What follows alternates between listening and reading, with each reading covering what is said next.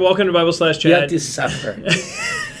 One of the things that uh, we like to do on this uh, on on this uh, podcast because they're brief is spring questions on guests, Yeah. their speakers, and today and we have Gus. Uh, and, and I'm Gus a guest, He's everyone. not a guest. He's been around a long time, but I like to just throw questions at him and see how he handles them in in in in the cold, just without any knowledge of what the question is.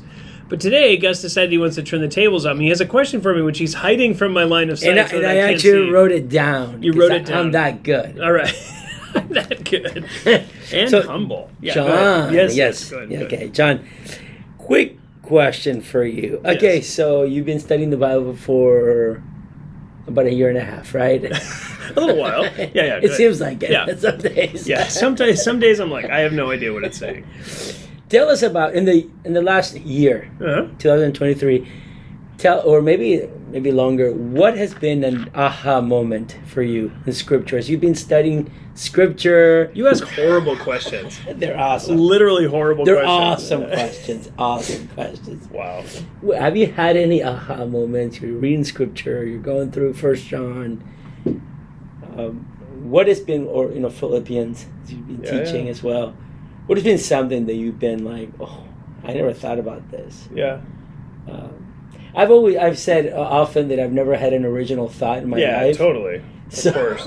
so everything Yeah. I thought of, someone else thought. Of. Someone before. else thought of before and wrote it down somewhere. Yeah, I Just wrote it down. maybe so I haven't just haven't read it. Yeah, yeah, I haven't read it, or maybe I read it and I forgot. Yeah. But what has been one thing that you've, you know, thought, hey, I've had an aha moment? Let me flip this on you. What is an aha moment in the scripture? If they're all things that you've already, I mean, that you've already. No, you that, know- that you didn't know. Not No, I, I see what you're saying, but like, what does that even? What does that look like? Well, it's just like, well, well, I never thought about this before. I never thought of it that Yeah. way. Okay, okay. Have you had those? Do you have those daily, daily? daily? Wow, I'm Okay, that stupid. great. I think every I'm that stupid. I think every time you study the Bible, you have that, right? Yeah. Because you're trying to figure Yeah, out. just tell us if you have them every day and every time you study the Bible. Tell us of one. I'm telling you one right now. Okay, so Philippians 127. Let's go. Uh, I- I Why don't we go wanna- there? We can turn there. That's great. Philippians 127. Really interesting. Uh, uh, he is talking about he's he's he in the beginning of the book he intros himself and his life and his experience and he says for me to live is Christ to die is gain. Yeah. um, he's expressing that idea uh, to them and he says now you guys also you should be you should also continue on your progress in the faith and in the gospel. So he's telling them like hey keep keep looking forward. This is what god has for you um, and then the then verse 27 he actually gives them the command that is the com- most important command i think for the entire book. Um, philippi was a roman colony. Uh, it's where like old soldiers went to retire.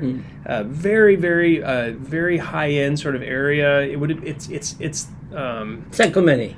So, uh, I mean, like that, kind of. But they, they were, they, but it had like this kind of. Uh, if you were born in Philippi, you had automatic Roman citizenship. Okay, yeah. Uh, you had the the. They were very proud Roman Yeah, colony, yeah. and it was in Macedonia. It has a long history. Philip of Macedon, a long history of political authority. So it was a really important town, really important region, really important group of people for the for the for their Romanness. Um, and so it, they prided themselves on their citizenship. And Paul says in verse 27 conduct yourselves in a manner worthy of the gospel of Christ. And that is actually a fascinating statement because that conduct yourselves is literally the statement be a good citizen. Uh, the, in a way that's worthy of the gospel of Christ, and the citizenship he's talking about there is not citizenship on earth; it's their Roman citizenship. It's Yeah. their citizenship in heaven. Yeah. He says, "Be good citizens of heaven in a way that's worthy of the gospel of Christ. Live in a way that's worthy of the gospel of Christ as a citizen of heaven. Now, if you're a Roman citizen and that and you're very proud of that, that might initially cause you some struggle because you say, "Well, I'm actually okay, yes, I get that, but I'm I'm also a Roman citizen. It's a big deal.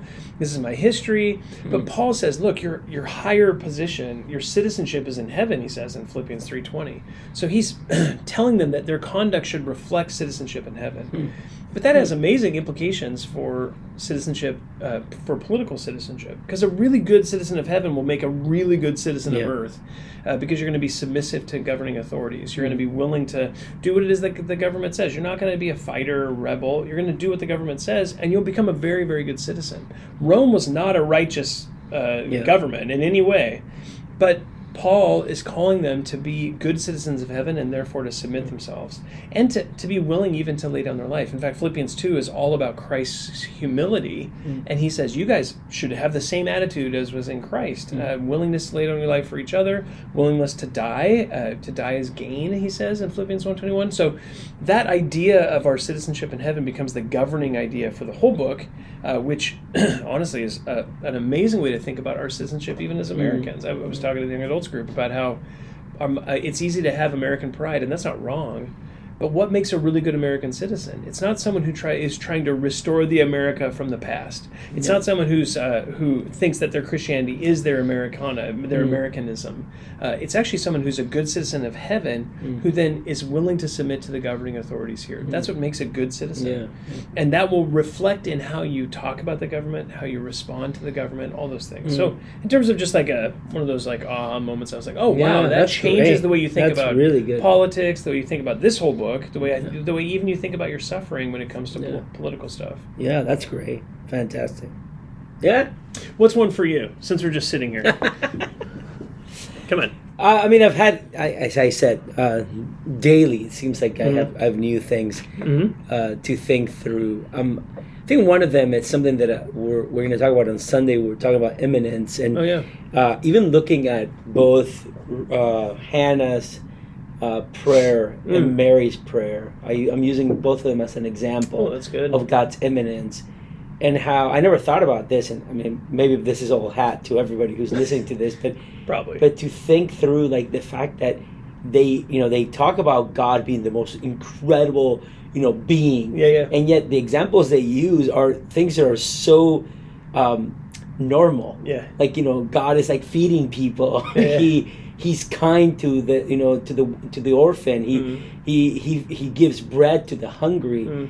uh i mean they could have said you know he created everything so shut up Yeah, he created the stars. Yeah, he, have holds them that. together. Yeah, yeah. i mean he could have they could have said that but both of them and obviously mary bases the magnificat on on hannah's prayer yeah, yeah.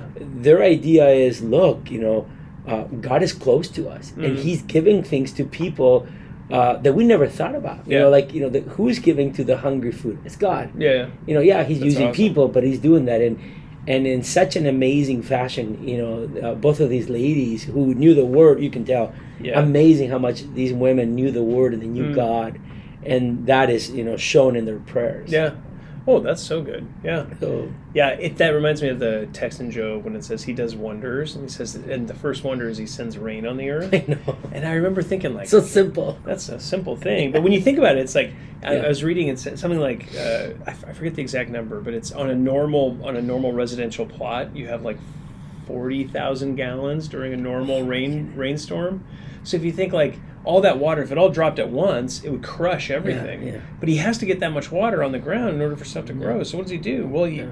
He sends it in little droplets, and the little droplets put that much water down without destroying anything. In fact, just the opposite. It brings life. So the Incredible. wonders of God in, in, in meteorology. Yeah. Anyway, Yeah. very good. Thank Yeah, you. it's great. Well, I hope that's helpful for you. A couple of aha moments from a couple of old guys who just do this for a living. So anyway, if you have any questions, you can always email us at info at faithbibleoc.org. Thanks so much.